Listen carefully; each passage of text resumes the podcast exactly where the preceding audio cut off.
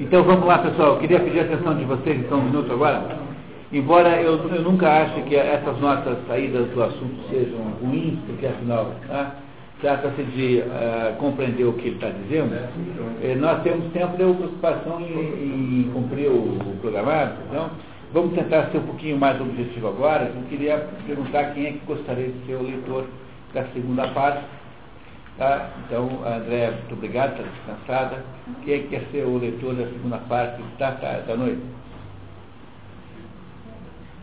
Fábio, tudo bem, tá? Ah, estava combinado já que era você, né? É verdade, eu esqueci. Né? Então vamos lá. Estamos na página 166. 166, tá. As pretensões concorrentes. É preciso explicar o título. Pretensões concorrentes significa é, gente que é, pretende alguma coisa, ou seja, candidaturas que estão disputando o mesmo cargo. Então, ele está falando aqui do, do problema da igualdade e da desigualdade. Então vamos ver agora como é que ele lida com as pretensões concorrentes quando há mais de um querendo candidatando-se para algum determinado cargo, por exemplo. Né? Vamos lá. De fato, tenho as maiores razões para duvidar de que o Estado possa ser feliz sem uma boa disciplina e sem virtude. Portanto, é preciso que os iguais num ponto evitem defender a igualdade em tudo, e reciprocamente que as pessoas superiores em algum gênero não pretendam a superioridade absoluta. Entendendo isso, que coisa extraordinária que é esse comentário, dizer, o segredo é, é preciso que os, os iguais em alguma coisa, né, isso, não, não, os que são iguais certo, em coisas genéricas, não pretendam ser iguais em tudo. Aceitem que em algumas outras coisas serão desiguais. E que esses desiguais, que são, digamos, melhores do que os outros, não acho que são desiguais em todas as coisas. Não é isso? Então, isso no Brasil é uma coisa impossível de conseguir, porque o sujeito é um cantor de sucesso, ele acha que pode dar opinião sobre política, sobre sociologia, sobre o Todos esses cantores são assim. Todos os cantores são assim, eles são cantores lá de sucesso, e o sujeito acha que é romancista, que é intelectual é, é, orgânico do Partido Comunista, que pode dizer o que bem entender, porque ele acha-se com uma autoridade automática em assuntos que não lhe dizem respeito. É, e dizem um monte de bobagem. Né? Todo estado em que os espíritos estão infectados com um ou com outro desses dois erros é necessariamente vicioso. Cada tese tem para si, como já foi dito, certa aparência de justiça, mas não um direito puro e simples os ricos, por possuírem a maior parte do território comum e porque de ordinário se trata comercialmente com eles, de preferência. Os homens livres e os nobres, por serem mais próximos e mais afeiçoados ao Estado do que os de condição abjeta, por toda a terra honram-se os nobres de sua região. Além disso, é moralmente certo que os fidalgos só geram fidalgos, e a nobreza é uma virtude inerente ao sangue. É, isso aqui, nas outras traduções, está muito relativizado, não está tão peremptório como aqui. O que nas outras traduções está escrito é que há uma maior probabilidade de que o, de uma família nobre saia um nobre e, e do que não sair. Mas não está absolutizado como está aqui, tá? Então aqui houve um certo exagero desse tradutor aqui. É, no fundo, é a defesa da hereditariedade, né? que no fundo é a defesa que faz os hindus das próprias castas. Ah, os hindus dizem que as castas são hereditárias. Uma parte dos hindus acha isso, outra não. Mas há uma boa parte dos, do, dos analistas é, vedânticos que vê nas, uma certa hereditariedade mesmo. Então, se você perceber a sua própria família, a sua família tem um certo, uma certa índole. Por exemplo, eu, quando analiso a minha família, a minha família tem uma certa índole muito parecida isso é uma confirmação de hereditariedade também. Não é uma hereditariedade física, mas é uma hereditariedade mórfica, né, do campo mórfico do Rupert Sheldrake. É, não é física, não é, não é genética, mas é alguma coisa, é, aquilo que o, o Zonde chama de inconsciente familiar e que o Rupert Sheldrake chamaria de ressonância familiar. Então, o seu, você é assim como é porque os seus antepassados eram como foram. E o nome disso, do ponto de vista oriental, é karma. Karma não é aquilo que você fez na sua vida passada, que você nem sabe se teve outra. É? Karma é aquilo que você herdou como índole familiar. Então, se a sua família é composta de ladrões de cavalos, você tem que resolver esse problema. Então, a sua obrigação, Dharma, é melhorar o karma da família. Então, se você for um sujeito que com, faça coisas contrárias a roubar cavalos, não estou falando em roubar automóveis como compensação, tá? mas como se você for um sujeito que tente consertar isso de alguma maneira, os seus antepassados, os seus, os seus, os seus sucessores terão menor chance de serem, terem essa mesma índole. Ah, é esse o sentido hereditário que as coisas têm, não é um sentido genético, mas é um sentido de campo mórfico. Como eu sempre insisto com vocês, né? O sujeito que tem a maior chance de descobrir alguma coisa sobre isso é o Rupert Sheldrake, com essa ideia da ressonância mórfica. Né? Continuamos. Sustentamos igualmente que o mérito tem justos privilégios. A probabilidade, principalmente, é uma virtude social que traz consigo todas as outras. Probidade, probidade. Probidade é, é, probidade é característica de quem é probo, portanto é confiável e honesto. Por outro lado, a maioria deve sobrepujar a minoria. Se as compararmos, a maioria como um todo será mais poderosa, mais rica e melhor. Suponhamos, pois, todos no mesmo estado por um lado, tudo que houver de homens eminentes, de pessoas ricas e de nobres. Por outro lado, o excedente dos indivíduos, que formam a massa ou o simples povo. Sabe-se a quem deve caber o governo? A solução deste problema depende do gênero de constituição que se precisa. Todos os estados diferem entre si pela maneira como, perdão, com que os nobres são distribuídos Todos os estados diferem entre si pela maneira como os poderes são distribuídos, sendo um dominado pelos ricos, outro pelos homens de mérito eminente e um terceiro por diversas pessoas. E cada um resolverá indubitavelmente o problema de acordo com seus princípios. Suponhamos, no entanto, um concurso simultâneo de todas essas espécies de gente. Como deveríamos determinar sua posição na sociedade? Se as pessoas de mérito formarem a minoria, que regras se deverá usar na divisão? Será preciso examinar se seu pequeno grupo basta para o governo ou se é grande o bastante para satisfazer a formação de um Estado inteiro? A concorrência dessas diversas pretensões é bastante delicada. O direito baseado na riqueza ou na nobreza é mais que duvidoso. Se forem razões justas para pleitear a autoridade, será preciso dizer que o mais rico de todos deve levar a melhor contra todos os homens livres que, como ele, aspiram ao governo. Por isso é que tem é, razão duvidosa, né? Por isso que tem valor duvidoso.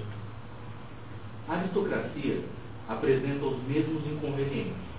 Se alguém, se houver alguém que ultrapasse os outros em mérito, segue-se que o governo só pertence a ele. O mesmo ocorre com a multidão ou o simples povo.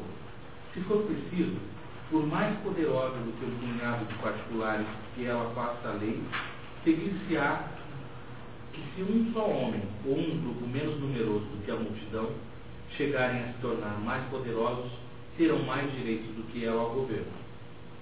Em tudo isso, não há nenhuma causa justa para dar a algum o direito de mandar e para impor a outros a obrigação de obedecer. O povo retorquirá aqueles que querem, sob pretexto de superioridade quanto ao mérito ou à opulência, pôr-se à frente do Estado, que a multidão, como é bem possível, reúne em seu seio. Se não, cada um em particular, pelo menos todos juntos, mais mérito e maior riqueza. A mesma resposta servirá antecipadamente para uma ou para uma outra questão. Pergunta-se, nesse caso, o legislador que sinceramente desejar fazer a melhor Constituição possível deve preferir visar ao interesse das pessoas de bem ou a do povo deve-se respeitar a equidade. Ora, a equidade manda que se prefira o interesse do Estado inteiro. Isto é, isto é, o interesse comum de todos os cidadãos. O interesse da cidade inteira. Né? Então, o que está aqui dizendo é que a ideia da democracia é ser a mais abrangente possível sempre. Mas sozinha não pode ser. É, ele está o tempo todo tentando mostrar que não é para oscilar para os dois pontos. Ele é o filósofo da justa medida. Continuamos. De resto, embora em geral o cidadão seja aquele que participe da alternância entre governar e ser governado, ele é diferente em cada forma de governo. Na melhor delas, é cidadão aquele que pode governar e que quer ser governado, governado durante toda a sua vida em conformidade com a virtude.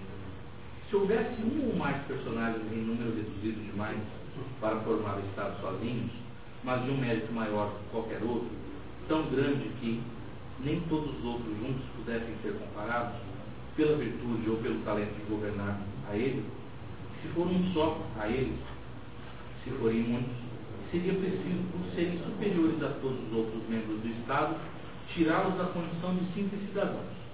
Estando tão abaixo dos outros, estariam mal situados para, que, para quererem participar de igual forma que eles na distribuição dos cargos públicos. Tal personagem seria como um Deus entre os homens. Está é, tá falando dos sujeitos que é, não estão qualificados e, mesmo assim, exigem uma igualdade que não é adequada e nem justa. Né? Muito bem. Então ele vai explicar isso contando um caso aqui interessante. Ora, só cabe fazer leis entre iguais por nascimento e por talento. Não pode haver tais leis para ele. Ele seria para si mesmo a sua própria lei. Quem quer que tentasse prescrever leis cairia no ridículo e poderiam responder-lhe como, na fábula de Antístenes, responderam os leões às leves durante uma Assembleia Geral e, por proposta dos seus oradores, haviam decretado que daí em diante todos os animais seriam iguais. É, as lebres convocaram uma Assembleia Geral na floresta e disseram, ah, vamos parar com esse negócio de é, animais mais poderosos, menos, bom, todo mundo agora é a mesma coisa. Aí o leão é, levantou e perguntou, essa, essa é uma fábula desse, esse, esse sujeito aí foi quem inventou o cinismo. Cinismo é uma, foi uma filosofia iniciada no tempo de Sócrates, que só ficou famosa no tempo de, de, de Aristóteles, porque o Diógenes, que, que era contemporâneo de Aristóteles, foi quem assumiu isso. O cinismo achava que a felicidade humana está em você perder o fascínio pelas aparências das coisas. Então, o homem feliz é aquele, aquele homem que, que tem assim uma espécie assim de é, atitude natural perante as coisas, por isso que chama-se cinismo. Cinismo vem de cachorro, sinos, é, um cachorro não tem fetiches, né? o cachorro não está preocupado em Shakespeare, nem com Chanel número 5. Né? O cachorro tá, fica feliz com um osso. Né? Ah, então, como os cachorros não têm fetiche, quanto mais você for espontâneo como um cachorro, é, mais você é feliz. Então, esse, esse, esse filósofo aí que está citado foi o inventor disso. No tempo de Sócrates, tinha um certo cabimento como, como modelo moral assim, de comportamento. Mas quando vai para o tempo de Diógenes, ele leva esse negócio a tal exagero que o Diógenes foi que achava que podia fazer cocô na sala, assim, que não tinha nenhum problema, fazia mesmo. Quer dizer, o Diógenes leva esse assunto para um, um, um, aspecto absolutamente é, é, delirante, e aí uh, uh, acabou-se mesmo em piada, né? é piada, mas essa história que esse sujeito conta é que lá na floresta, então, as lebres queriam fazer, propuseram uma assembleia para declarar a igualdade. Aí o leão levanta e falou assim, bom, então tudo bem, somos todos iguais, tudo bem, e quero ver os seus dentes. Então, por favor, mostrar os seus dentes e as garras. Então, como elas não têm nem dentes nem garras, não há possível igualdade de fato. Porque o leão será sempre um leão e as lebres serão sempre as lebres. O leão, o leão quando, quando tem a proposição de que é, todo mundo é a mesma coisa, assim, tá, então quero ver os dentes e as garras de vocês. Se vocês tiverem dentes como eu, garras como eu, tudo bem, somos iguais. O que o leão quer dizer é que não há igualdade, há desigualdade natural em todas as coisas. A, a ideia da democracia representativa, essa moderna, todo mundo vale um voto, não pode, o que o senhor está dizendo é que esse processo de incorporação é, de mais cidadãos não pode é, pressupor que todo mundo ficou igual em todas as coisas, porque é, se todo mundo vale um voto na urna, nem todo mundo é chamado na hora que você está doente. Tem que chamar os médicos, e não qualquer um. Né, entendeu? Quase que você vale um voto na eleição, não o habilita a ser médico. É o que o, o Leão está dizendo para as lebres aqui. Deve ter comido uma meia dúzia depois desse comentário, né? Provavelmente. né? Provavelmente tá. A exceção do gênero. Os Estados democráticos ostentam acima de tudo a igualdade. Foi este zelo que fez com que imaginassem o ostracismo. nenhuma ascendência tolerada, nem por riqueza, nem por credibilidade, nem por poder. E desde que um homem alcance tal preponderância, é banido por um tempo determinado pela lei. Que é o ostracismo. A mitologia ensina-nos que foi este o motivo pelo qual os argonautas devolveram Hércules à terra e o abandonaram. Não queria remar com os outros no Argos, acreditando-se muito acima do marinheiro. É, essa história está mal contada, é, embora. Não, é porque está mal contada, porque o, o, os argonautas foram, foi a primeira vez na história humana, de acordo com a mitologia, em que humanos singraram os mares. Então, nos argonautas, que foram lá atrás do Velocino de Ouro, do, né, o Jazão, é, foi lá é, e levou junto com ele os heróis todos disponíveis, o Hércules, o Teseu, foram todo mundo junto. E o, o Hércules não foi posto para fora porque não queria remar, mas é porque os, os, os remadores, que não eram os heróis, não eram os heróis que remavam, né? os remadores alegaram que ele era muito pesado, porque ele era imenso, enorme. Então ele era muito pesado, mas simbolicamente, aí sim tem cabimento você interpretar isso como sendo um sujeito grande demais, que vai ficar incomodando, porque sempre será muito exigente, sempre parecerá mais que os outros. Então, é esse, essa é a razão pela qual o Hércules é posto para fora, por causa do seu peso físico. Mas aí, no, a interpretação simbólica é de que ele, é, às vezes, você. É, é difícil você pegar alguém que é muito superior, porque ele não, não vai deixar espaço nenhum, é complicado, né? Então, às vezes, é melhor você não, não, não, não levar mesmo. Então, o que ele está dizendo é que em todos os regimes políticos que, que têm uma ideia de democracia, você evita concentrar ah, alguma coisa nos, em algumas pessoas mais vistosas. É o que ele vai explicar em seguida num exemplo bem interessante. É, só, só por curiosidade, os outros acompanham a história contada errada assim ou... Ah, os outros, os outros é, no, não é que esteja errado, tá? É, ele está interpretando a história.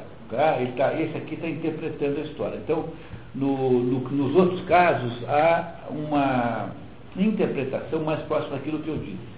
Então, no inglês está bem claramente isso, porque era muito pesado. Né? E aqui é fácil de ver. É um minuto. Quem já recupera esse negócio, L3, T8, livro 3, capítulo 8. Então, aqui, ó, tá? Então diz aqui, ó. Ah, há também uma lenda segundo a qual os argonautas deixaram de levar Heracles em sua viagem, Heracles ou Hércules é a mesma coisa, né?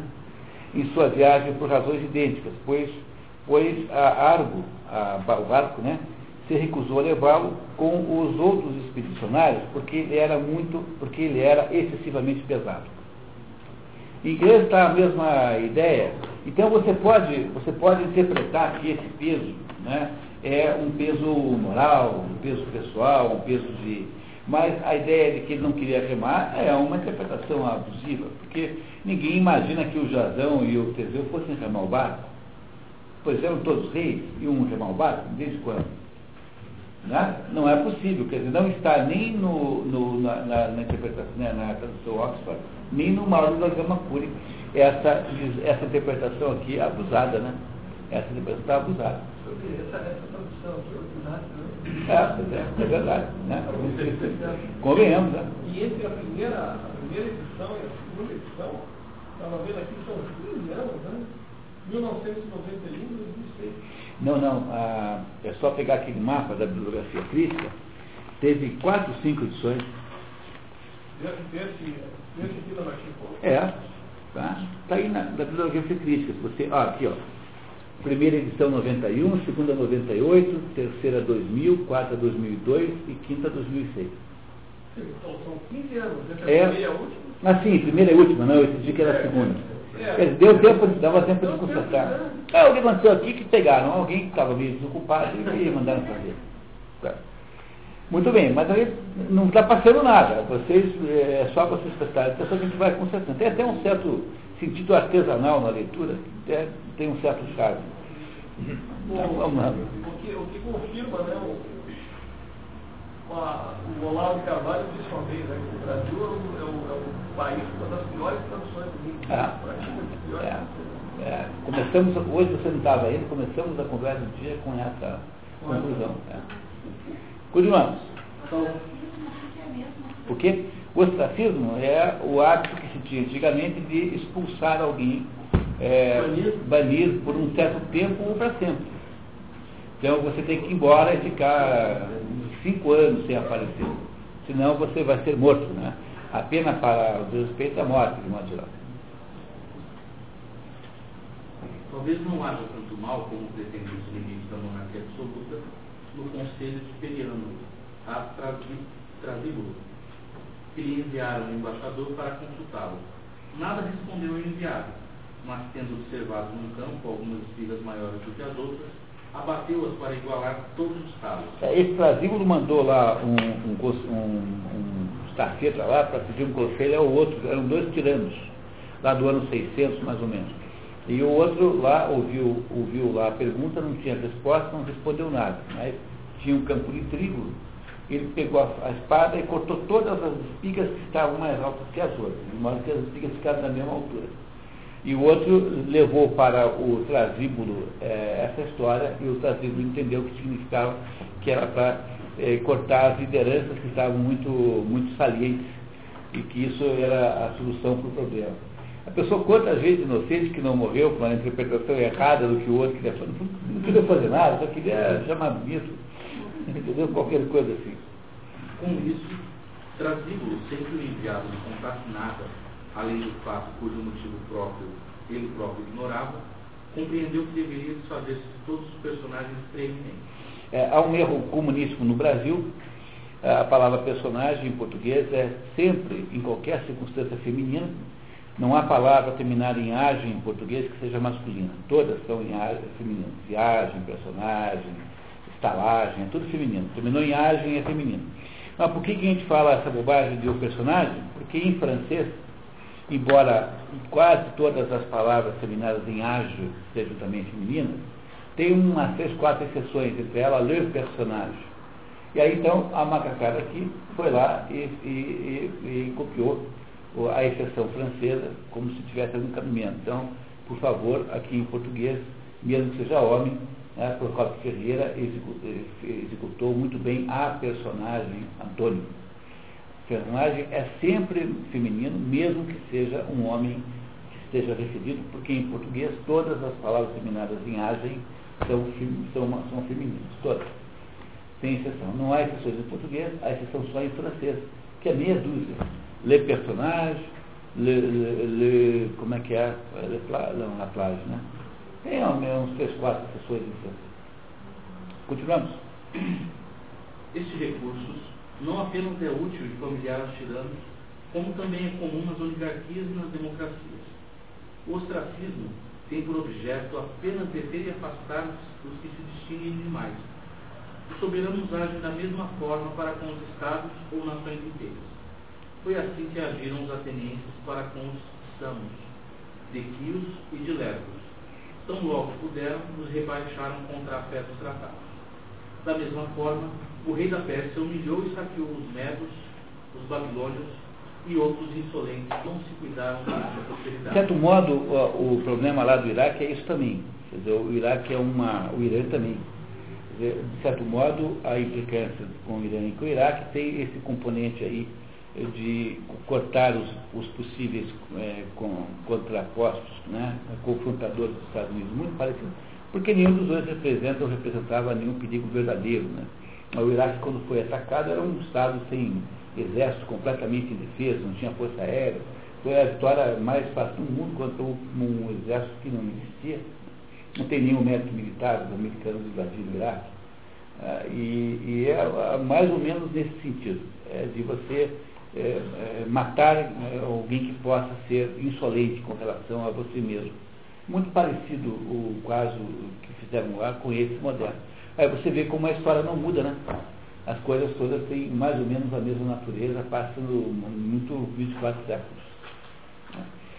Continuamos? É um problema saber se os estados mais bem constituídos podem permitir-se os mesmos remédios, pois nos governos viciosos, em que os potentados só pensam em sua própria utilidade, este é um recurso comum. Ele é também praticado nos que visam ao interesse público, que nisso imitam as outras artes ou ciências.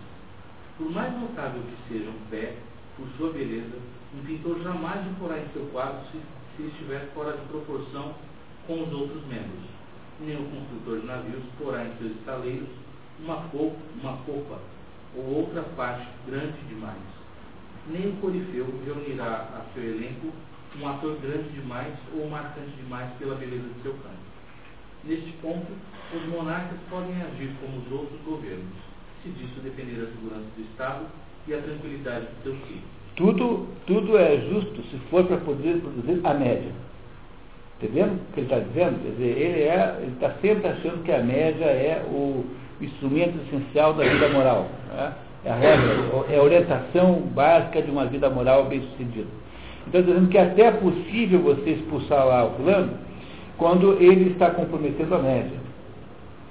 Média, quase aqui no conceito de, de mais do que média, mas de moda, né? Moda, quer dizer, é muito mais a moda do que a média. É, você está vencendo das duas coisas, né? Média é quando você soma tudo e divide pelo número, e aí você terá o número bem na metade. Tanto é que tinha um desses americanos aí, que uma vez fez uma declaração, muito impressionado, assim, puxa vida, eu acabei de descobrir, né? Acabei de descobrir que metade dos, do, dos alunos, dos alunos é, nos Estados Unidos estão abaixo da média. Fez essa declaração a sério, assim, preocupadíssimo com isso. Né? Então, toda vez que você faz a média, obrigatoriamente metade vai ficar abaixo da média e metade acima. Agora, moda é outra coisa. Moda é como a moda da roupa. É aquilo que está mais parecendo por aí. Então, a moda, às vezes, é mais importante que a média. São, são é, critérios estatísticos diferentes. Né? Então, o que ele está dizendo é que o ostracismo é até legitimado se ele for feito em prol da manutenção da média para evitar a, os extremos. Quer dizer, o desvio para um extremo ou outro. Então, é, aí você tem direito de mandar embora um sujeito encrenqueiro que vai produzir ou a oligarquia ou vai produzir uma democracia, uma democracia conturbada, entendeu? Ele está dizendo o seguinte, que apesar do ostracismo ser tipicamente um instrumento dos tiranos, e os tiranos o fazem, usam apenas para se vingar pessoalmente de pessoas, porque o sujeito, se não gosta do sujeito, você manda embora. Né? Não é isso? Então, o, o, o, rei Davi mandou o marido lá de uma certa moça para a guerra com esse objetivo de ficar com a mulher. Então, os tiranos eh, fazem coisas que têm objetivos pessoais. Mas há um modo da, do assassino ser legítimo quando ele, é, procura manter a média é, estável, porque a média é do interesse coletivo. Então, se tem alguém ali cuja ação vai produzir um desvio para uma extremidade, então até mesmo num governo é, digamos, saudável, é justificado o ostracismo. Isso acontece com esses cientistas. Acontece nas empresas, muitas vezes. Às vezes você tem um gerente que é o equivalente a botar o, é, o, o pitbull no galinheiro. Né? Então, o sujeito pode ter lá grandes méritos pessoais, mas ele é, ele é, um, ele é destruidor da possibilidade de trabalho coletivo então, há gente que está fora mesmo, que tem um poder de, de um poder de desestruturação da organização. Dizer, essas pessoas, às vezes, são necessárias, mas às vezes elas são é, potencialmente destrutivas. Então, é muito comum esse assunto em empresa.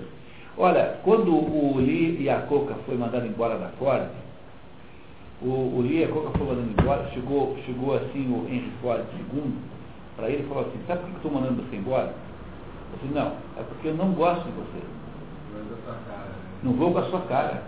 Eu bem assim. Então, de certo modo, o Lee Iacocca era um sujeito que destoava imensamente do. Veja, quem que era o Henrique II? É desses americanos que andam de terno, gravata e sandália franciscana com meia branca embaixo. O Lee Iacocca, o que, que era? O Lee Iacocca era um político que vivia lá na, na, na cantava lá as festas. Né? Então, é muito difícil você conviver numa mesma organização com um dono que é um sujeito austero, tem uma mulher feia que fica o tempo dizendo, né? Mary, look at the red light, look at the red light.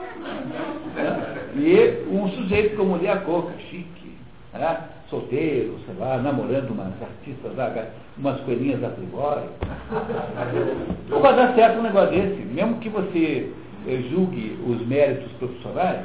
Tanto é que houve um momento da história, quando eu fazia cursos gerenciais, tinha lá um caso que eu ensinava, que era a tentativa que houve de juntar a Ford europeia, né, que tem base na Alemanha e na Inglaterra, com a Fiat. É, e tentaram juntar. E eu quase juntaram, mas o negócio não deu certo porque o Henry Ford II foi com a sua esposa visitar o Gianelli. E o Gianelli convidou para passar, sei lá, o negócio numa, no final de semana ao mar, num iate lá italiano. Então, quando chegou lá o Ford, entrou no iate, tinha aquelas mulheres todas nuas, completamente nuas, com aquela pele de gente que passa o ano na praia, é uma coisa. E o Jânio Aéreo foi trabalhar com 40 anos, tomava champanhe, e o, e o lá de, de meia branca, sandália E a mulher assim com a cara, né, botando assim as mãos no, no olho Henry Ford, para ele não ver as mulheres. Você imagina se era possível fazer uma associação de duas empresas assim.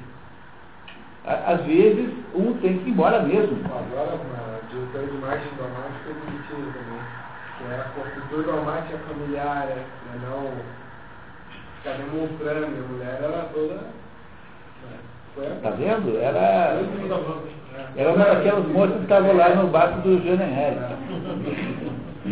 Entenderam, entenderam o problema? Às vezes o ostracismo tem uma legitimidade, porque ele tem por objetivo viabilizar o, a média do, do processo. É isso que ele está contando para nós aqui, que não é necessariamente um estratagema é, é, escuso do mundo, do mundo tirânico. Às vezes você tem que mandar embora mesmo, porque vai haver uma, uma, uma ruptura no processo. Bom, mas continuamos ouvindo aqui a história. Vamos lá. É o Sócrates é um exemplo disso aí ou não? Do que? Ele estava estourando e não, aquele Sócrates é outro caso. O Sócrates era o sujeito que achava que, que não tinha que necessariamente seguir os mesmos deuses da cidade. Ele achava que o, o, o, o indivíduo, quer ver, é assim, se viesse um marciano aqui e capturasse você, de baixo para baixo, tá? então, por, por meio da sua pessoa, você, os marcianos saberiam tudo sobre todos os seres humanos, porque você potencialmente, né, você é um, micro, um microcosmo, um exemplo dos seres humanos em geral. Então você representa toda a humanidade. Mas se os marcianos levassem embora uma cidade inteira, a cidade de Atenas no tempo de Sócrates, em 399 a.C., os marcianos não saberiam que é sociedade humana, porque Atenas, em 399 a.C., não representa a sociedade humana mas o Sócrates representa, mas também representavam os seus acusadores. Qualquer pessoa do mundo representa a sociedade humana inteira. Então há uma tensão. Entenderam? Há uma tensão, novamente aqui. Lembra que sempre acaba em tensão. A, a tensão é que, embora o Sócrates represente uma individualidade que é que de fato pensa, existe e faz homenagens aos deuses, ele pertence a uma sociedade que, da qual não pode, que ele não pode expressar. Então, o fato de que ele está, ao mesmo tempo, subordinado à verdade da sua própria consciência e, ao mesmo tempo, subordinado às regras da cidade, gera uma tensão que é insolúvel, como todas as outras. Ao mesmo tempo que Sócrates está subordinado a uma coisa, está subordinado a outra. E não pode expressar nenhuma das duas. É dessa tensão que nasce a filosofia. Porque quando você é capaz de sacrificar a sua vida em, em função dessa tensão, então é possível nascer uma independência da consciência, que é a, a, a essência da filosofia. Então, no caso de Sócrates, é completamente diferente a situação. Ah? Então, por isso que tem uma, um ditado que diz que aqueles que se adequam são os que sobrevivem. Os que destoam demais, eles realmente se incomodam e são Sócrates não sobreviveu pessoalmente, mas 2.400 anos depois estamos falando dele. Então, os, os seus acusadores, o Ânito, né, né, os outros três lá, são completamente desconhecidos, ninguém lembra deles, só lembramos como maus. Então, então no, no fundo, é, tem que ver qual é a amplitude que você quer dar a essa interpretação. É, não, essa é uma visão evolucionista e darwinista, né? Dizer, o, a, a, a, visão darwinista evolucionista é uma visão é, eugênica, em última análise. Né? Eugênica, para não falar eugênica, pode que algum eugênico vai ficar chateado, eugenística, no sentido de que ela pressupõe que a, o ser humano tenha uma incapacidade de conviver com a atenção. Porque às vezes a atenção uh, continua, ela não serve para explicar nada no ser humano. Ela serviu para explicar aí determinados uh, animais, né? Determinado, por exemplo, você tem lá na Inglaterra, aumentou a poluição, só sobreviveram aquelas borboletas que, são, que têm as asas escuras, porque elas se escondem na poluição. E as que não são mortas. Então, tem aí algum cabimento nisso? Tem. Mas a, a, a, experiência humana não se explica por esse critério. Né? O critério adaptativo é um critério uh, com restrição, porque ele vale para algumas situações, para outras não vale. Então, é isso. Então, de, de certa forma, a, o valor da humanidade está todo em ser capaz de contradizer e contrapor. É isso que torna a humanidade valiosa porque nós aí nos tornamos dependentes do, digamos, do, da, das pressões naturais das coisas. Então seria melhor fazer o contrário, né? nunca, nunca sacrificar a consciência, a adaptação, pagando qualquer preço por isso.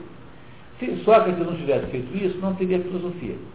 Se Jesus Cristo não tivesse pregado com todo mundo, porque ele poderia ter descido da cruz e podia ter enchido todo mundo de bolacha. Então ele não fez, por quê? Porque ele sabia que só pelo sacrifício pessoal é que ele iria criar o cristianismo. Então a contraposição não adaptativa parece às vezes ser a única solução verdadeiramente certa sobre os termos humanos. Muito bem, agora isso não vale aí para uma padaria que tem que mudar o forno para outra tecnologia. Aí tudo bem, tá? Você é capaz de ter que mudar o forno mesmo se ficou muito caro o gás, tem que botar para eletricidade. Estamos falando de outro aspecto, aspecto isso é verdade, mas isso é, é verdade parcialmente apenas. Continuamos? Vamos lá. Quando surgem partidos ou indivíduos poderosos demais, o ostracismo não é inteiramente destituído de razão política. Viu? Está vendo? Tá. Sem dúvida, seria melhor que Desde a primeira instituição, o legislador constituísse seu Estado de maneira que jamais precisasse usar de tal remédio. Porém, se a ocasião se apresentar, porém, se a ocasião se apresentar, deve usar melhor o remédio do que o fazem alguns estados que se preocupam muito pouco com o bem público e só empregam o ostracismo para evitar rebeliões. É, não, eu, intrigado com essa redação, no original, no, nos outros dois traduções está escrito propósitos facciosos e não excitar rebeliões. Propósitos facciosos significa é, é, facção, facciosa a ver com facção, né? mas tem outro sentido, que é o sentido de que é, trata-se basicamente de vingança, perseguição dos inimigos, essa é a ideia.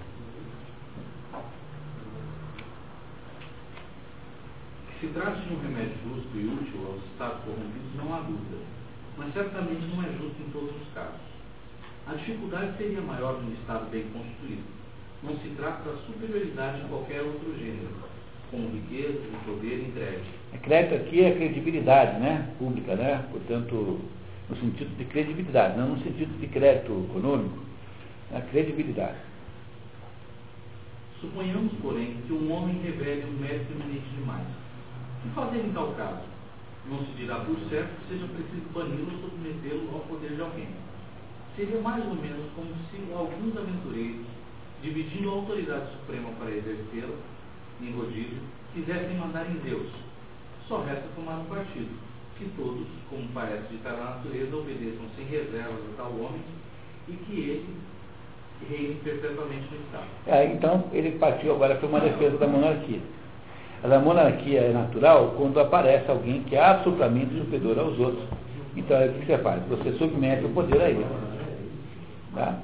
É? Então, aí ele está justificando a ideia da monarquia nessa circunstância apenas. É, no entanto, ele vai fazer outros comentários, que está aí no próximo capítulo, Os Direitos do Número. Né? É, os direitos do número. Quanto a saber se não é preferível que o governo e a autoridade permaneçam com o povo, a pertencerem às pessoas de bem quando, quando estas são minorias, trata-se de uma dúvida que parece resolvida de antemão pela afirmativa que tem alguma aparência de verdade. Com efeito, pode acontecer que, estando reunida a maioria, da qual cada particular isoladamente pouco se preocupa com a virtude, ela vale mais coletivamente do que os poucos outros, assim como o jantar, como já se disse, aonde todos levam sua contribuição para ser melhor do que aqueles, do que aqueles cujas despesas são pagas pelo pão. No povo, cada um tem sua parte de prudência e de virtude, e quando estão reunidos, o conjunto é mais ou menos como um homem que tivesse vários pés, várias mãos e um número maior de sentidos. A mesma estimativa deve ser feita sobre sua inteligência e seus hábitos morais. Assim vemos que o público julga melhor do que ninguém sobre música ou poesia. Uns dedicam um trecho, os demais um outro, e todos captam o forte e o fraco conjunto da obra. As pessoas de bem diferem do público quando as comparamos uma a uma, assim como uma pessoa bonita difere de uma feia mas uma pintura é superior à realidade. Refiro-me a esses quadros, onde se reuniram num único sujeito, sujeito os traços de beleza dispersos entre vários objetos reais. Mesmo se as partes destes corpos, o olho de um e tal outro membro de outro, quando comparadas separadamente com a obra de arte, a ultrapassam. Entendendo a comparação? Está dizendo, está tentando provar que quando você tem que escolher entre um que não é excepcional e um qualquer e o conjunto, é melhor estar com o conjunto. Por quê? Porque o conjunto é composto de pessoas individuais. Então, um pode ser mais feio, outro mais bonito.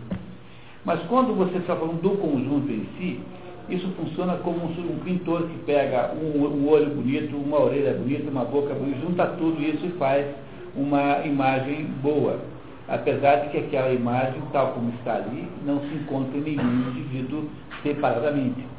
Então, com isso, com essa imagem literária, Aristóteles está querendo dizer que o, o conjunto ah, analisa as coisas com mais sabedoria do que um indivíduo isolado, que é mais uma defesa do seu modelo de república, que é o modelo de base ampla. Né? E ele vai continuar nos mostrando isso. Mas essa superioridade da maioria sobre algumas pessoas de bem será certa em todos os povos e em toda a maioria? Não ousaríamos garanti-lo. Ela parece até mesmo impossível em alguns lugares. Caso contrário, seria preciso conceder a mesma prioridade aos rebanhos de animais, pois alguns povos pouco diferem deles quanto esse é, Então, o que ele acabou de dizer da preferência do grupo não deve ser transformado numa obediência uh, cega à massa, porque senão vira o rebanho mandando no pastor. Então ele vai agora fazer uma restrição dizendo que também não pode deixar ir tanto para baixo. Então ele está o tempo todo, como vocês já notaram nessa altura, está o tempo todo fazendo esse jogo. Quando ele começa a ouvir que o negócio vai para baixo, ele volta, né? Porque ele está o tempo todo tentando ficar na linha 13. E essa linha 13 é a linha mediana entre esse, uma não excessiva democracia e uma não excessiva oligarquia. Tá? Vamos ver como é que ele continua. Em compensação a outras nações em que o que acabamos de dizer pode ser perfeitamente verdadeiro. É com essa distinção que se deve resolver a questão levantada. Determinar-se-á por seu intermédio o que se deve deixar em poder dos homens livres da maioria dos cidadãos, tais como os que não têm nem fortuna nem prestígio por um lado, confiar nos cargos mais importantes não é seguro, por causa de sua corrupção e sua ignorância, que fariam com que cometessem grandes injustiças e graves erros. Por outro lado, privá-los de toda participação seria perigoso, pois onde se encontram muitos pobres e pessoas excluídas, também se encontram necessariamente outros tantos inimigos do Estado. Portanto, resta que eles sejam admitidos na deliberação no julgamento. Entenderam esse parágrafo? parágrafo é a tentativa de fazer o governo não deixar a multidão fora, mas também não dar a ela poder excessivo que você vai gerar oligarquia. Então, o tempo todo ele está tentando encontrar um jeito de achar a linha 13, né? de, de, de, de formalizar a linha 13. É por isso que Solon, Solon Solon, é Solon. um legislador democracia, democracia, né? E alguns outros legisladores lhe concedem as eleições e a censura dos magistrados, sem contudo tolerar que exerçam sozinhos alguma função pública. Embora cada um em particular não tenha condições de julgar, reunidos eles têm bom senso suficiente e, juntamente com as pessoas de melhor nível, podem ser de alguma utilidade. Assim como alimentos grosseiros misturados com outros mais finos alimentam melhor o corpo do que uma pequena quantidade de pratos delicados. É feijoada com foie Entendeu? Porque você pode comer um pouquinho, se você misturar com feijoada, você acaba fazendo funcionar, entendeu? Feijoada, o método do Aristóteles é feijoada com foie É exatamente isso. Não estou fazendo um. Estou fazendo uma, uma figura que é o que ele está propondo, na verdade, é isso. Tem que ter a feijoada e o foie junto, senão não dá certo. Só a feijoada não funciona, só o foie não dá. Então tem que ter os dois. É, esse é o modelo político da República é, Democrática, que é o item 13, que o, o, do, daquele esquema que vocês têm aí.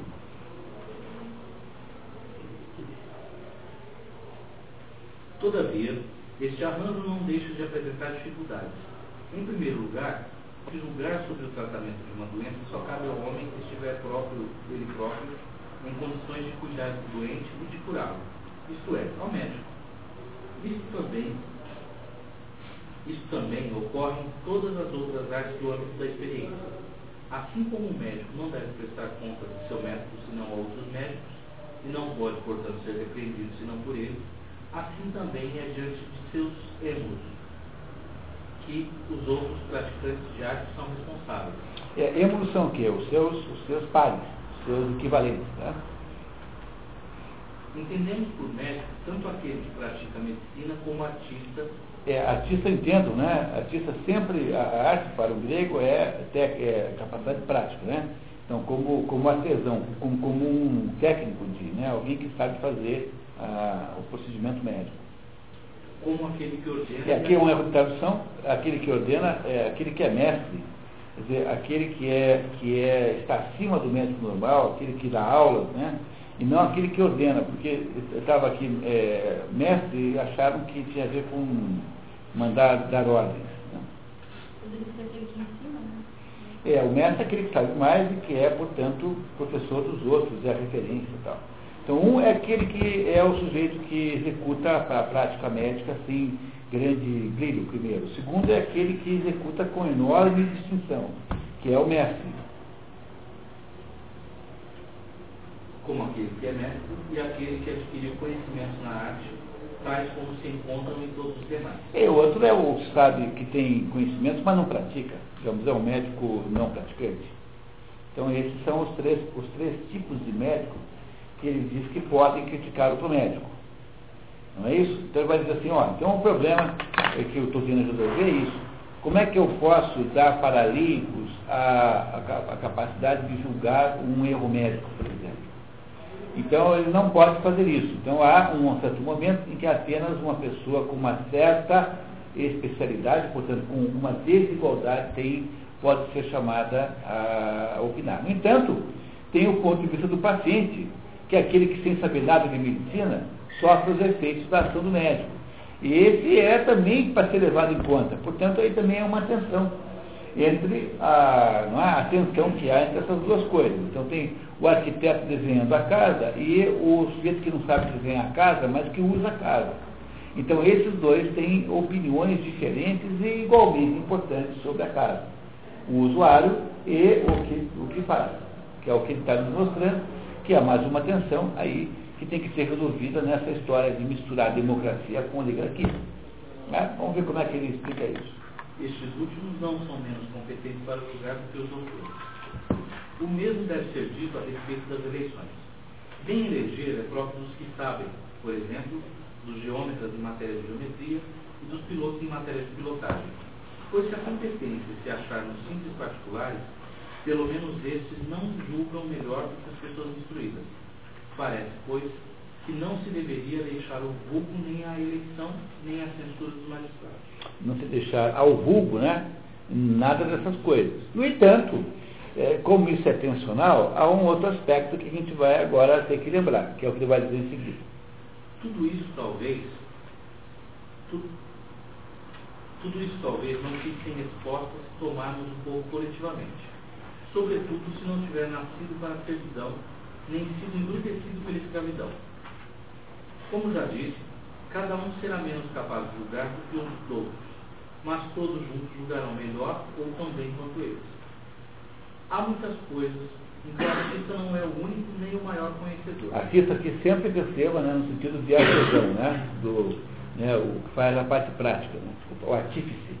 Talvez fosse melhor chamar de artífice do que de artista. Essa afirmativa, essa afirmativa do Aristóteles está meio estranha, né? Qual? Cada um será menos capaz de julgar que os outros, mas todos julgarão melhor ou tão bem quanto ele. Ele vai justificar agora na seguida. É, Vamos, vamos ver o que ele está dizendo, daí a gente que eu consegue. entendi aqui que 22 cabeças pensam melhor que duas, é isso, né? Não, estou dizendo o seguinte, que uma pessoa sozinha, eu não sou capaz de analisar o trabalho de um médico, a não ser que eu fosse médico. Mas quando você está falando do conjunto, em determinadas circunstâncias, o conjunto tem, porque o conjunto incorpora diversas visões e componentes, pode ter a mesma capacidade de julgar uma coisa que um especialista. É o que ele vai explicar em seguida, vai ficar mais claro. Outros serão igualmente competentes sem exercerem a mesma arte. Por exemplo, quanto a uma casa, não cabe ao arquiteto saber como ela deve ser, mas sim a quem a usa, ou o seu intendente.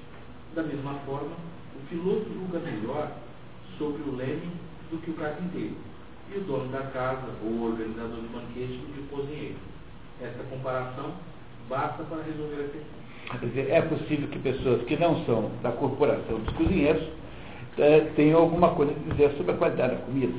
Isso nem sempre é possível em todos os assuntos, mas em muitos assuntos é verdade. Então, com isso ele está dizendo para você não desprestigiar o julgamento popular das coisas.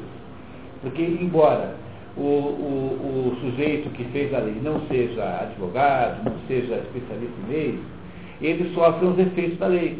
Então, o conjunto deve ter uma visão é, que eh, ajuda a entender a qualidade daquilo que foi feito. Levantei a questão só por um fato, né? Maior, um dos maiores erros da história foi de uma decisão coletiva, né? Perguntaram se eles preferem Cristo ou preferem Barrabás. O povo, É, Barrabás. mas isso, quer dizer, não, não, não se está garantido, É, sentido. não se está garantido a qualidade, né? Veja, mas a, a decisão individual Mas também foi ruim. Depois desse trecho aqui que eu percebi que você prefere a qualidade da coisa. É, e, e- não da, e não a decisão. Mas veja, no caso da, da decisão individual, aí no caso do, de Jesus Cristo, as, as decisões individuais também eram igualmente ruins. Ah, não é isso? Também eram ruins. Então não se trata aqui de. O que, o que ele está querendo dizer é o seguinte, quando você cria um sistema republicano como esse que ele imagina, que é um sistema que fica meio termo entre o poder do povo e o poder da elite, você tem que resolver esses problemas todos que nascem dessa contradição, porque isso é tensional. Essa situação que ele está achando que é melhor é tipicamente tensional, porque o povo quer ah, os efeitos, mas não sabe fazer, não entende. Os, os, os, se você deixar todo o poder para quem entende, eles tomam o poder e não dão bola para o povo. Então, esse no meio tem que fechar de algum jeito. O que ele está expondo é a dimensão tensional da solução mista que ele encontrou. Porque a solução que ele está usando é uma solução mista. E ele está tentando ver como é que sai dessa. Então ele está aqui filosofando sobre os problemas tensionais que nascem disso. Né? Então, nem sempre aplica-se esse critério, mas às vezes é assim mesmo. Às vezes, ah, sobre um mesmo assunto pode haver duas opiniões igualmente valiosas e igualmente legítimas. Então, a opinião dos arquitetos sobre minha casa é uma, é a opinião, aquela história da publicidade, né? Há uma, há uma, uma regra no mercado de publicidade que é assim, as agências que, que ganham muitos prêmios perdem os clientes, porque o publicitário que está fazendo, tá fazendo filme para ganhar prêmio no campeonato lá de onde, Cannes, né? É, Ele, ele não faz filmes que vendem. Então, às vezes, aquele que faz um filmão assim, tipo, né? Aparece assim lá uma fulana, assim, ah, os meus cabelos, a minha voz continua a mesma, mas os meus cabelos. E, às vezes uma propaganda grosseira e ridícula tem um poder de venda gigantesco. Então, há uma tensão natural né, entre a opinião do anunciante, que quer ver o seu dinheiro de volta, e a opinião de um jurado em Cannes que está julgando a propaganda não pelos seus aspectos eh, objetivos, mas pela sua aparência. Então, o publicitário que fica muito exibido e quer ser diretor de cinema, de modo geral, perde emprego. Essa é uma regra geral no, no mundo da publicidade. Porque a propaganda não é feita para você ganhar prêmio em Cannes, é feita para a Casa do Bahia vender mais geladeira. Então, esse é o problema. Então, às vezes, é, filmes publicitários ridículos têm enorme sucesso. É, porque eles estão cumprindo, o, estão bem vistos do ponto de vista do usuário. Apesar de que um outro precisa dizer, mas que coisa mal feita, olha essa mulher, que coisa linda. É, entendeu? Um outro publicitário pode achar ridículo, mas é, o que interessa é saber qual é a opinião lá do homem da Casa Bahia. Essa é a única opinião que interessa em última análise, porque é ele que está pagando milhões para fazer isso. Né? Agora tem uma pesquisa aí que a Ivete Sangalo e a Gisele, aonde tem a voz dela, Bem. a venda explode. Daí Tem a- ela- tem a- tirar uma foto da Gisele, que, é, pra- que faz propaganda Ipanema, usando a Havaiana na rua. Botaram tudo que é revista. Ela não gastou nada. Então, é, história, então, então assim, uma, alguma coisa no mercado. Não está indo bem, a voz da Ivete eu Muito bem. Ok, continuamos. Quanto a outra questão que depende dela, pode parecer absurdo que a raia miúda disponha dos maiores interesses do Estado. Não há nada mais importante do que a eleição e a censura dos A magistrados. raia miúda aqui é um povão. É, mas povão. né? Entanto, É bom, eu gostei.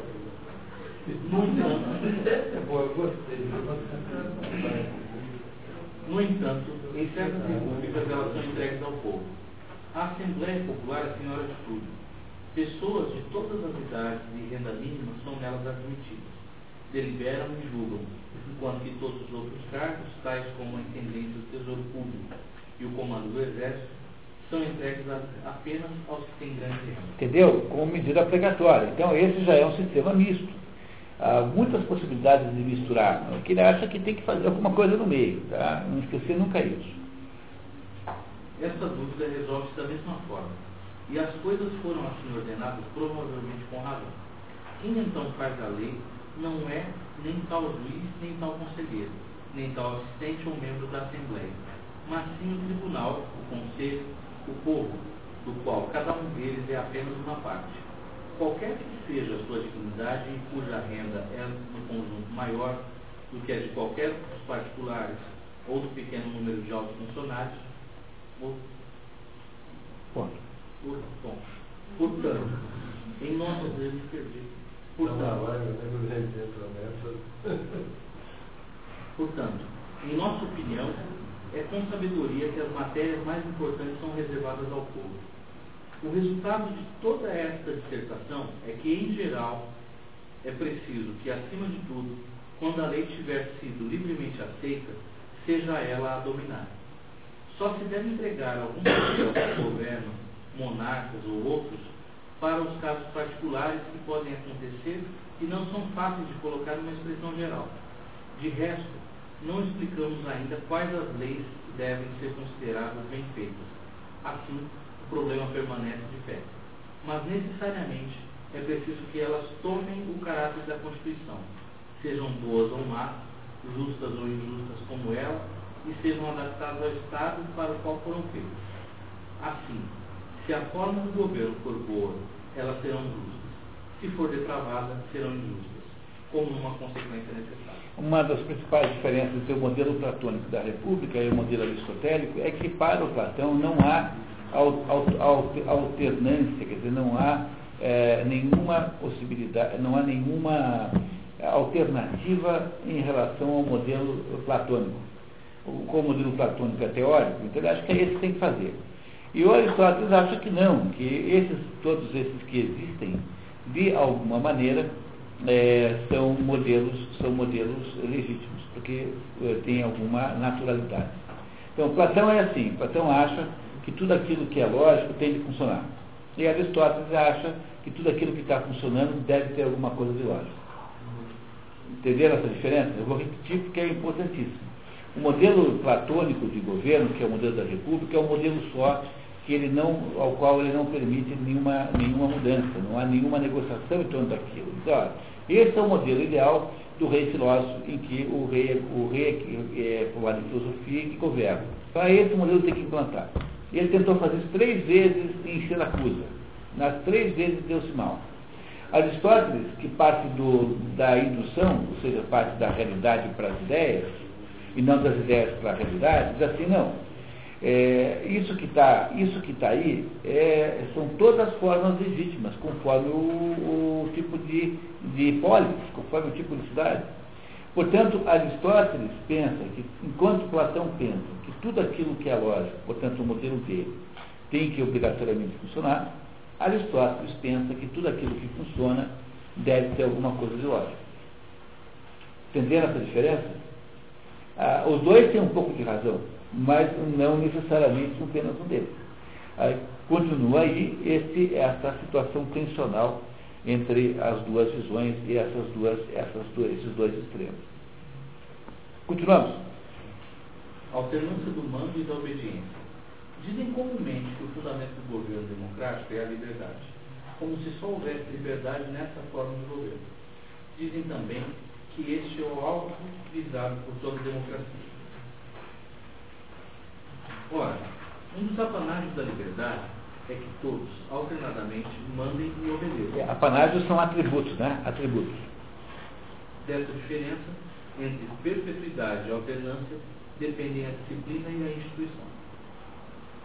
Se houvesse uma raça de homens que superasse tanto os outros quanto imaginamos que os deuses e os heróis o fazem, se essa superioridade se manifestasse primeiramente pelo porte e pela boa aparência, depois pelas qualidades da alma, e fosse indubitável para os inferiores, o melhor, sem contestação, seria que seu governo fosse perpétuo e que as pessoas se submetessem a ele de uma vez por todas.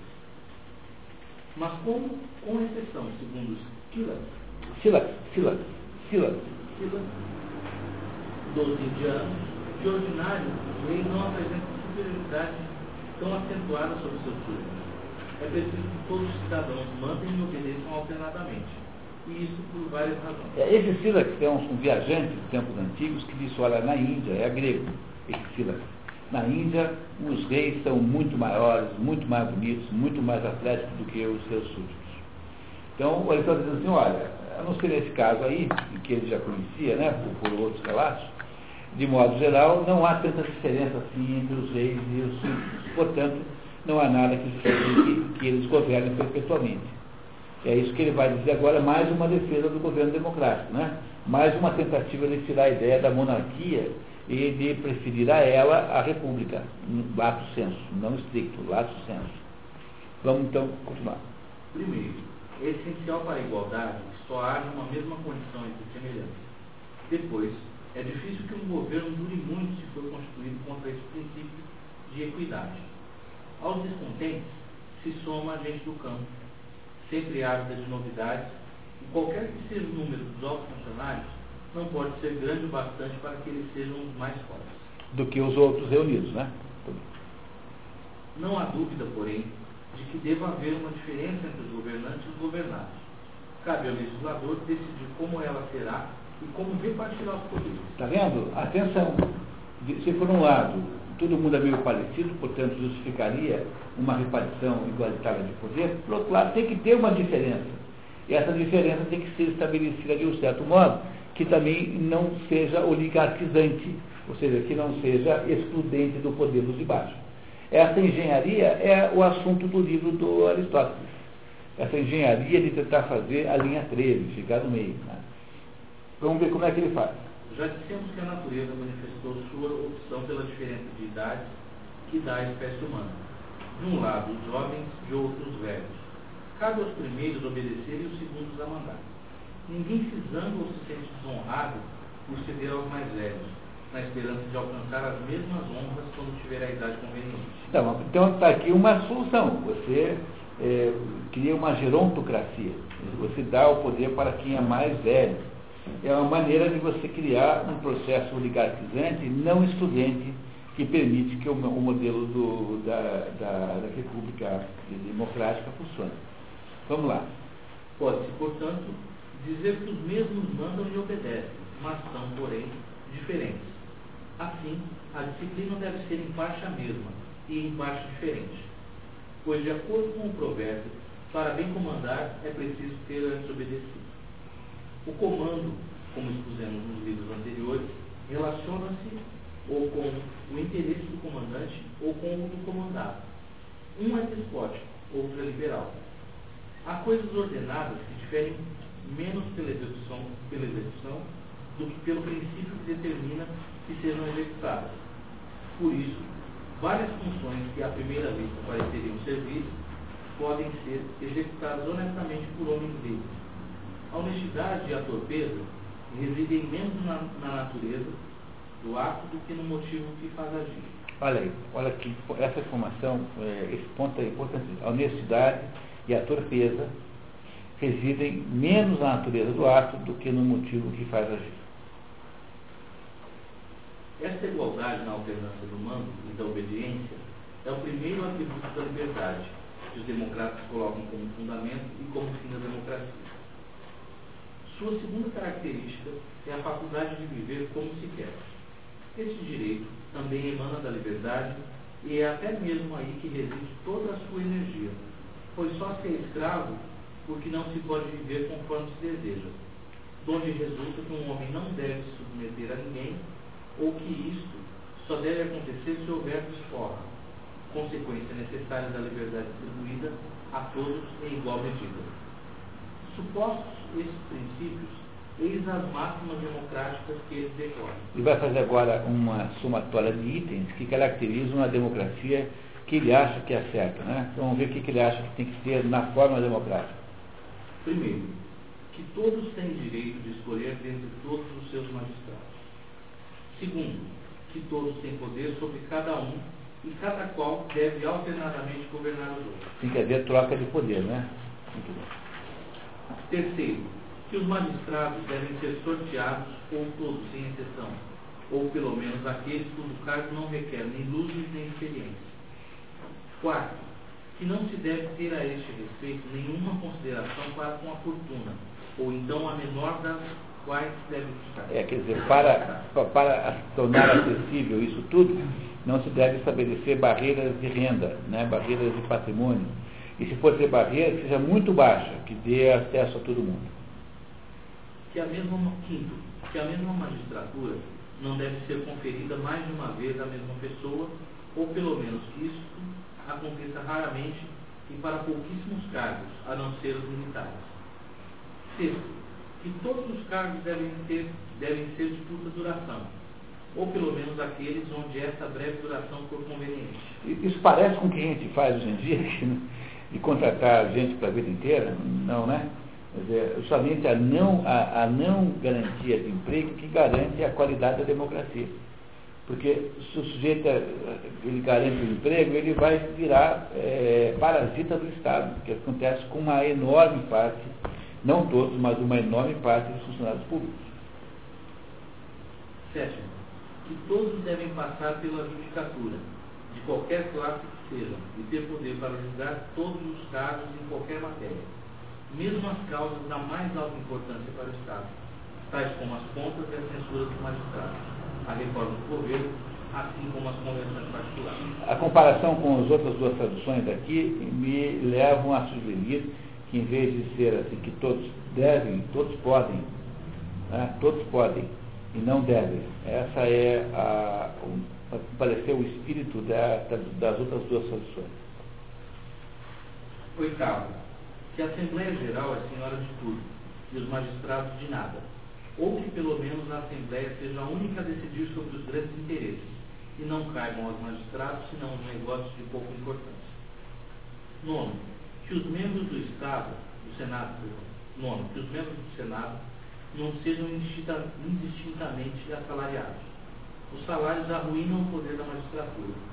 O povo, ávido de salários, atrai tudo para si, como dissemos anteriormente. Não é para pagar vereador, não é para pagar deputado, nem senador.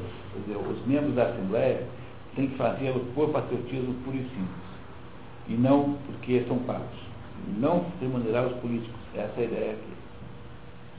Décimo, que, no entanto, um direito de presença seja concedido, se as faculdades do povo assim o permitirem, aos que assistirem à Assembleia do Senado, e que sejam pagos os tribunais e os magistrados ou pelo menos os membros principais, tais como os que são obrigados a receber todos que se apresentarem. E são aqueles que são obrigados a dar banquetes, porque uma forma de negociação política é o banquete. Agora aqui, o que, que é um direito de presença? O direito de presença é um jeton, é aquilo que a gente chama de jeton. Então, se tiver, se tiver dinheiro, né, não é isso? Se as faculdades, o que, é uma faculdade do povo? O caixa. Né? Se as faculdades do povo é o caixa. O caixa permitir pode pagar uma gestão por participação, mas hum, só excepcionalmente, não, não é, em princípio. Tá? Décimo primeiro, que caracterizando-se a oligarquia pela nobreza, pela riqueza e pelo saber de seus membros, a democracia lhe é totalmente oposta, distinguindo-se pelo baixo nascimento, pela pobreza e pela vulgaridade das profissões. Ela é, portanto, digamos, ampla, ecumênica. Décimo segundo, que não se deve tolerar nenhuma magistratura perpétua. Portanto, se sobrar alguma magistratura do antigo regime, suas atribuições serão reduzidas e de eletiva passará a depender de sorteio. Eis o espírito de todas as democracias. O princípio sobre o qual elas unanimemente se baseiam é o direito que retiram da igualdade numérica. Quanto mais longe se levar essa igualdade, mais a democracia será pronunciada. Pobres e ricos colocados em pé de igualdade, outorga o poder a todos, para que um após o outro o exerçam, sem exclusões nem disparidade. Assim são entendidas a igualdade e a liberdade. Muito bem. Tá? Ele está aos pouquinhos teorizando o modelo dele, né? Agora vamos ver é, como é que ele explica melhor as, as democracias possíveis. Apreciação dos diversos tipos de democracia. Dos quatro tipos de democracia aqui explicados, a melhor é a que pusemos em primeiro lugar em nossa enumeração. É também a mais antiga de todas. Tem a mesma posição que seu povo entre os povos, entre É. os outros povos. Nós não vimos os quatro tipos porque na, na reorganização do, do texto, né, esses quatro tipos ficaram lá no outro canto. Só entender que houve essa des- descolamento sequencial. Sem contestação, o melhor povo é o que se ocupa da agricultura. Existe, pois, disposição natural para a democracia em todos os lugares em que o povo tira su sua subsistência da agricultura ou da criação de gado. Exatamente por terem poucas riquezas, essas pessoas são muito laboriosas e não realizam com frequência assembleias nacionais. Não tendo numerosos domésticos, fazem elas próprias seu trabalho e não desejam que pertence a outro consideram mais agradável trabalhar que permanecer sentados, de braços cruzados, a deliberar sobre o governo ou gerir magistraturas. A menos que haja muito que ganhar neste trabalho, pois a maioria prefere o lucro à honra. A prova de sua despreocupação quando não se desperta sua cupidez é que suportaram muito bem seus antigos déspotas e ainda hoje se acostumam com a oligarquia quando os deixam trabalhar e não tiram seus pertences. Então, eles logo alcançam a riqueza, ou pelo menos a abastança. É, a abastança aqui está sendo usado no sentido de suficiência e riqueza. Né? Então, abastança é menos que riqueza. É, suficiência, esse é o sentido da palavra abastança aqui. Não sei se é legítimo, viu? Mas é o sentido da, que, que, que Aristóteles quis dar ao texto. Reparar, ele diz que o melhor jeito de fazer democracia é com a população rural, porque ela está preocupada em trabalhar e não fica polemizando em torno de bobagem, não está de olho no erário público, tem uma atitude de concentração na sua vida antes de se concentrar em assuntos políticos. Estão dispersos, portanto não estão muito juntos, não fazem sedições e nem conspirações. Vai continuar explicando para nós. Se tiverem, se tiverem além disso alguma ambição, ela é mais do que satisfeita pelo direito do voto que lhes dão nas eleições e na auditoria das contas. E mesmo que nem todos tivessem direito de assistir a elas, mas apenas de ser voz deliberativa nas assembleias demais. Com efeito, é preciso considerar isto como uma das formas de governo democrático. Era essa que havia em Mantineia. Portanto, importa ao primeiro tipo de democracia, e esse sempre foi um dos seus costumes, reservar a universalidade dos cidadãos às eleições e à censura dos magistrados, assim como a justiça. Não se confiam os mais altos cargos, senão aos mais ricos. Os segundos, aos que o são bastante. ou então não se confia nenhum cargo através desse tipo de consideração, mas apenas aos que se mostram capazes. Um Estado só pode ser bem governado quando é dessa maneira, pois os cargos sempre serão preenchidos pelas pessoas mais honestas, de acordo com o povo, que não inveja aqueles que estimam. Esta Constituição deixará contentes os homens de bem e os nobres. Por um lado, terão a vantagem de não serem governados por pessoas baixas. Por outro lado, quando chegar a sua vez, tomarão mais cuidado para governar equitativamente, pois terão contas a prestar a outras pessoas que os julgarão. Pois é bom depender de alguém e não ter toda a liberdade para fazer o que se quer. Essa liberdade, indefinida, é uma má garantia contra o fundo de maldade que todo homem traz consigo ao nascer. Resulta necessariamente dessa precaução a maior vantagem para todo Estado, que é ser governado por pessoas de bem que a responsabilidade torna, por assim dizer, impecável, e isso sem ameaçar a superioridade do povo. É evidente que a melhor de todas as democracias é a que é assim constituída. Por quê? Porque nela o povo tem sua importância. Então, percebendo? Ele está construindo um modelo. Como é que faz para fazer esse sistema do meio? Então, é que é um balanço, uma sintonia fina entre um controle, de alguma maneira, dos melhores, né? que, que, que não transforme aquilo numa demagogia e uma representatividade suficiente para que não haja rebelião embaixo. Continua o Aristóteles tentando fazer o modelo. Pois não.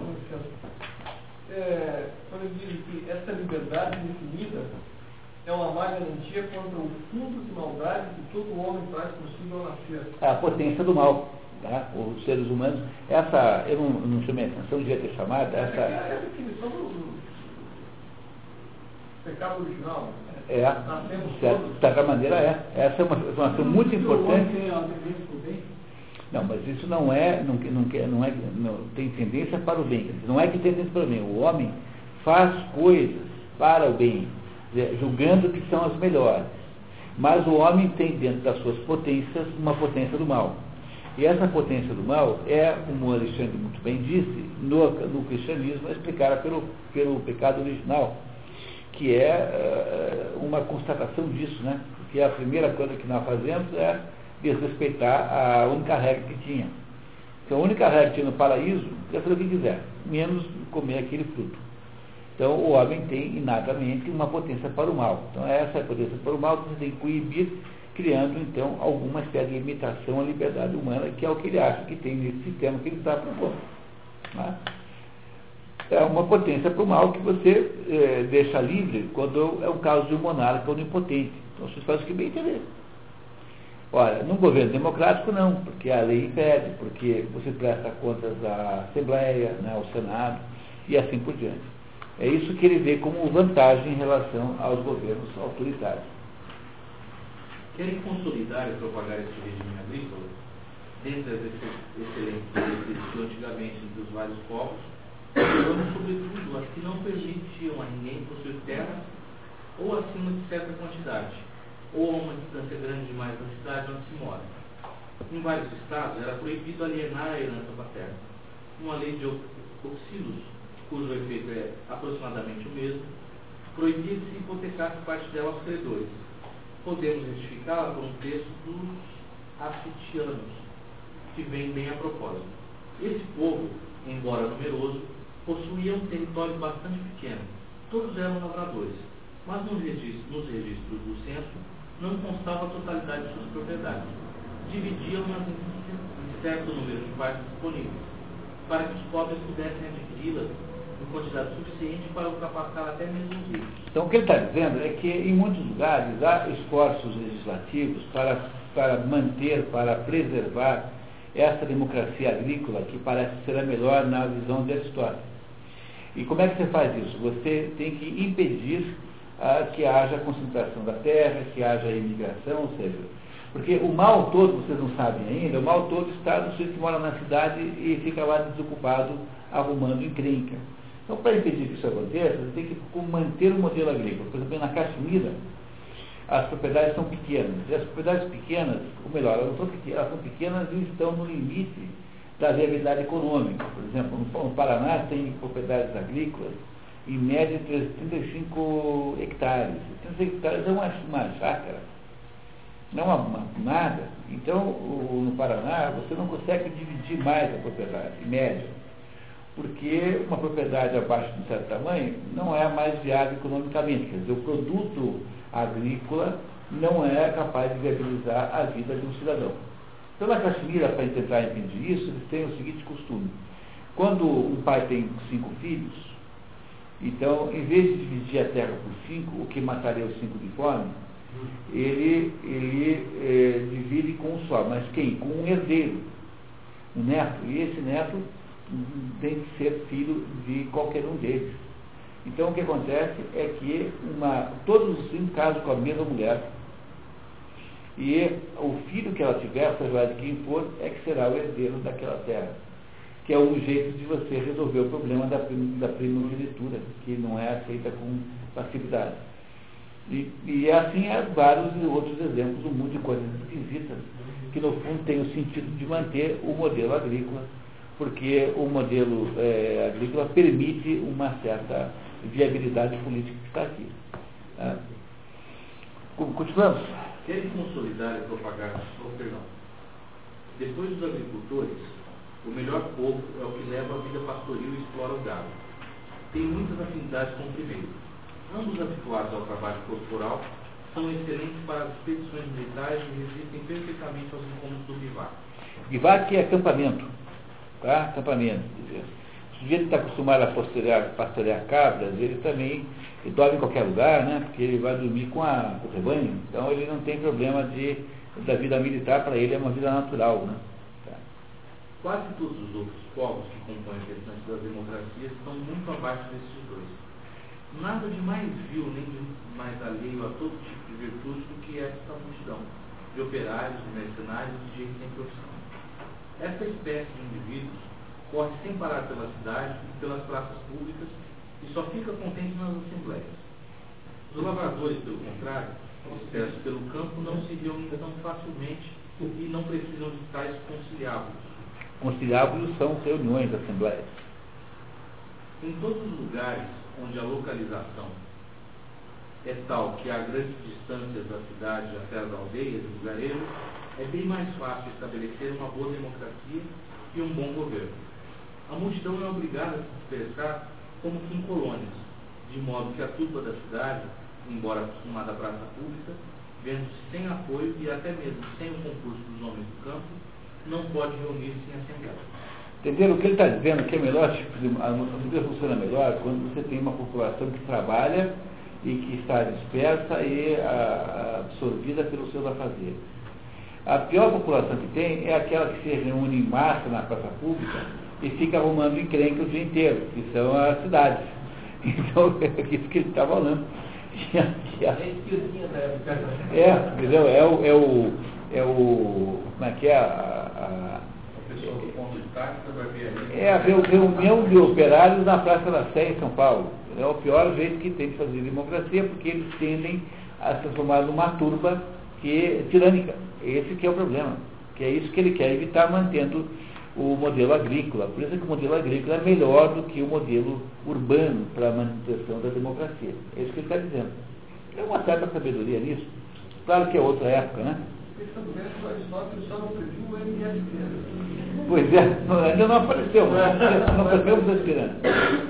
Vemos como deve ser constituída a primeira e a melhor democracia, e também como podem ser as outras. Basta que nos afastemos gradualmente da primeira e adicionemos aos poucos a, a popular, à medida que a democracia for piorando. Entendeu? E para piorar a democracia é só aumentar a popular. A popular é esse grupo de gente é, motivada pelas suas emoções, fazendo pressão política na praça pública, todo mundo pedindo é, coisas impossíveis. É isso que eles estão querendo, é isso que ele acha que estraga a democracia.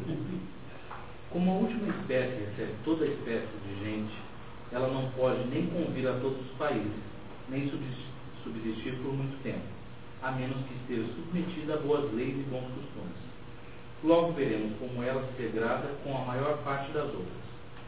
Para constituí-la e firmar o poder do povo, os governantes costumam receber o máximo possível de pessoas e conceder direito de cidadania não apenas aos que têm um nascimento legítimo, mas até aos bastardos e aos mesti- mestiços de qualquer dos dois lados, paterno ou materno. Pronto, está o MST. O MST pega aquelas multidões que não são agricultores, mesmo não sendo agricultores, e transforma em massa de reivindicação. Está aí, ó. não, não demorou um parágrafo para aparecer o MST. Entrando. Essa prática é especialmente comum entre tais povos, pois seus demagogos não deixam de empregar. Aí o Stedley, né? o Stedley, essa turma do demagogo. O esporte não era muito apreciado naquela época, não, né? Era meio revolucionário. entendeu? Contudo, preciso introduzir a atenuante de só admitir recém-chegados na medida que forem necessários para intimidar os nobres e a classe média, sem jamais ultrapassar esse limite. Se isso acontecer, a desordem não tardará a reinar por toda parte. Os nobres, que já têm muita dificuldade para suportar esse governo, E democrático, né? Tá. se irritarão cada vez mais. Esta foi a causa do levante de Sirene. Fecham-se os olhos diante de um pequeno inconveniente, quando ele assume certa dimensão, não podemos mais deixar de vê-lo. Há ainda outras instituições capazes de manter e melhorar essa democracia, como, por exemplo, a de Clístenes em Atenas e a dos que fundaram a democracia em Sirene.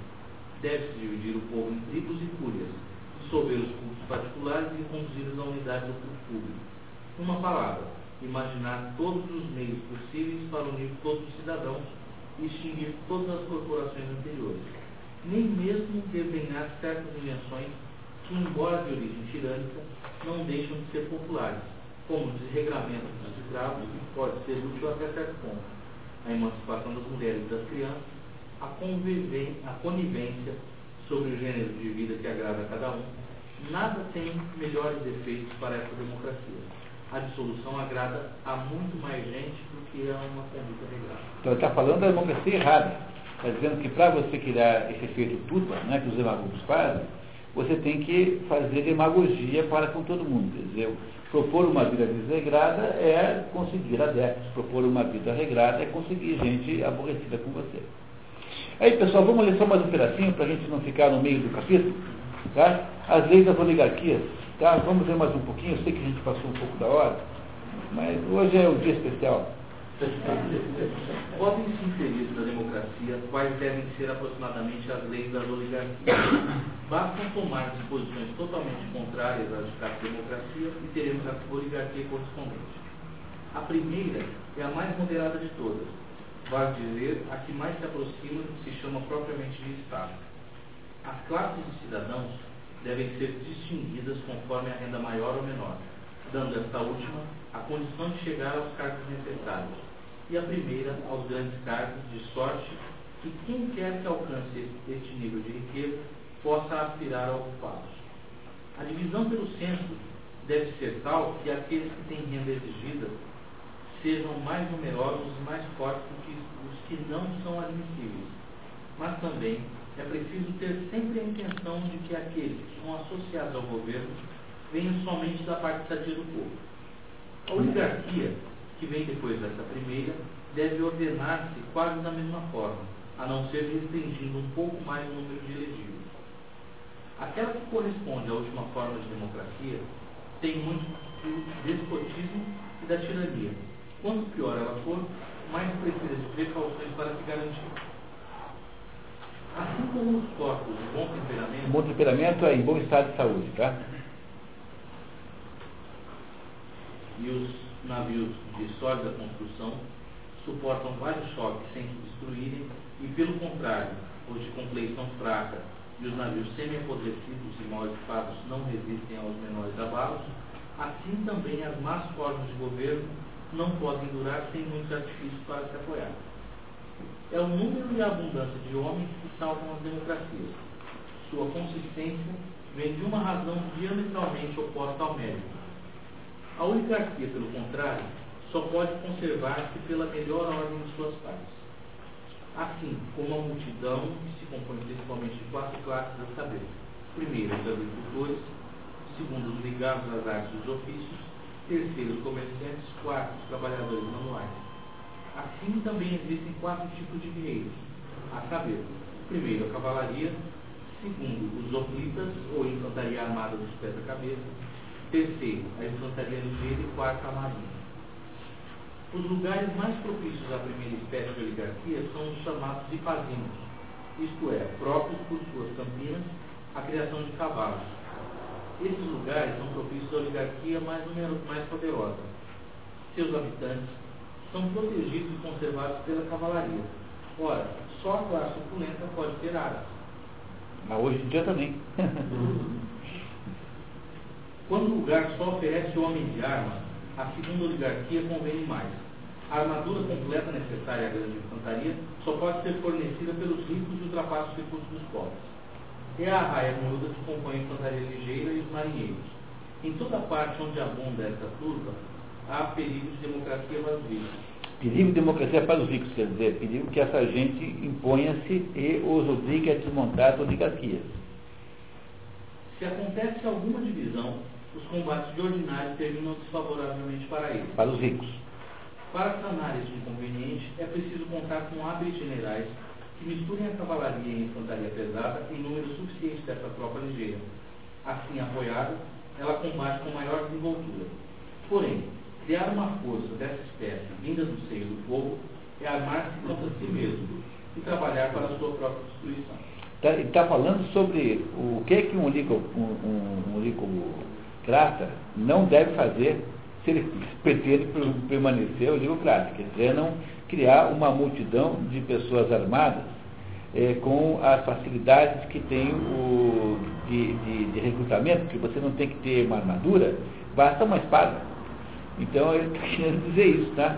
que para, o, para os, as oligarquias é preciso tomar cuidado aí é, do modo como o exército está organizado. Ágil e alerta, ela facilmente domina a cavalaria e infantaria pesada. Portanto, as idades, é preciso encarregar os velhos de fazer com que seus filhos pratiquem os exercícios ligeiros e, ao sair da juventude, tomem os melhores desses alunos para colocá-los à frente dos outros. Quanto ao restante do povo, será admitido, como já se disse, no controle dos negócios públicos, quando atingir a taxa do censo exigido, ou como entre os tebanos, depois que se tiver abstido das profissões mecânicas durante o número precedente de anos, ou como em Marcelo, quando, tendo passado pela censura, tiver sido considerado digno do título de cidadãos e das funções cívicas. Deve-se impor as grandes dignidades, devem, devem se impor as grandes dignidades pesados encargos, para que o povo renuncie a eles de boa vontade e os deixe aos ricos, como se assim lhe pagassem os juros. Está ensinando os, oligo, os, os oligocratas a como é que continua oligocrata. Quer dizer, para ser juiz tem que pagar 20 mil dólares. Então aí o povo nunca pode ser, tá? Entendeu? Isso que ele está dizendo. Ele está aqui ensinando né, bandidagem ou bandido. Porque ele acha que determinadas crenças, as oligarquias são naturais, porque aquele povo gosta disso. Então ele está aqui discutindo como é que você mantém uma oligarquia, uma oligarquia. Com efeito, os ricos, ao assumir o exercício, oferecerão pomposos sacrifícios, mandarão construir salas, banquetes e outros edifícios destinados ao público, para que o povo, convidado a esses banquetes, encantado com a magnificência dos edifícios e outras decorações, veja com prazer o governo perpetuar-se. Por, por seu lado, os ricos encontrarão nisso a vantagem de despesas honradas por monumentos. Não é isso o que hoje fazem os grandes de nossas oligarquias. Procuram nas dignidades, pelo contrário, não menos o lucro do que a honra. Dir-se-ia que são menos oligarquias do que democracias em transformação. E esse último parágrafo é intrigantíssimo. Porque o que será que ele está falando, né? Está dizendo o seguinte, olha, os, os oligarcas, quando querem continuar sendo oligarcas, o que, que fazem? Eles criam a barreira econômica. Para poder ter tais e tais cargos públicos, tem que pagar X, Y, Z. Mas, diz assim ele no último parágrafo, não é isso que o pessoal está fazendo hoje. De modo que as oligarquias presentes hoje são democracias em transformação. Estão evoluindo não para o, o, o para cima né, do 13 para o alto, mas estão cada vez chegando mais no centro. A razão pela qual ele escreve isso vai continuar sendo um mistério, provavelmente está querendo influenciar alguém, né? Talvez até mesmo quem governasse Atenas naquele momento, que podia até estar presente na aula. Né? Quem pode julgar? Isso não saberemos no dia em que esses médiums aí, que escrevem livros espíritas, pararem de fazer romancezinhos cretinos e que vão lá perguntar para Aristóteles o que ele achava, saberemos. Então, vamos torcer para o Brasil da Gaspareta, em vez de psicografar imbecilidade, que ela peça para o Aristóteles terminar para nós a poética, fazer um favor.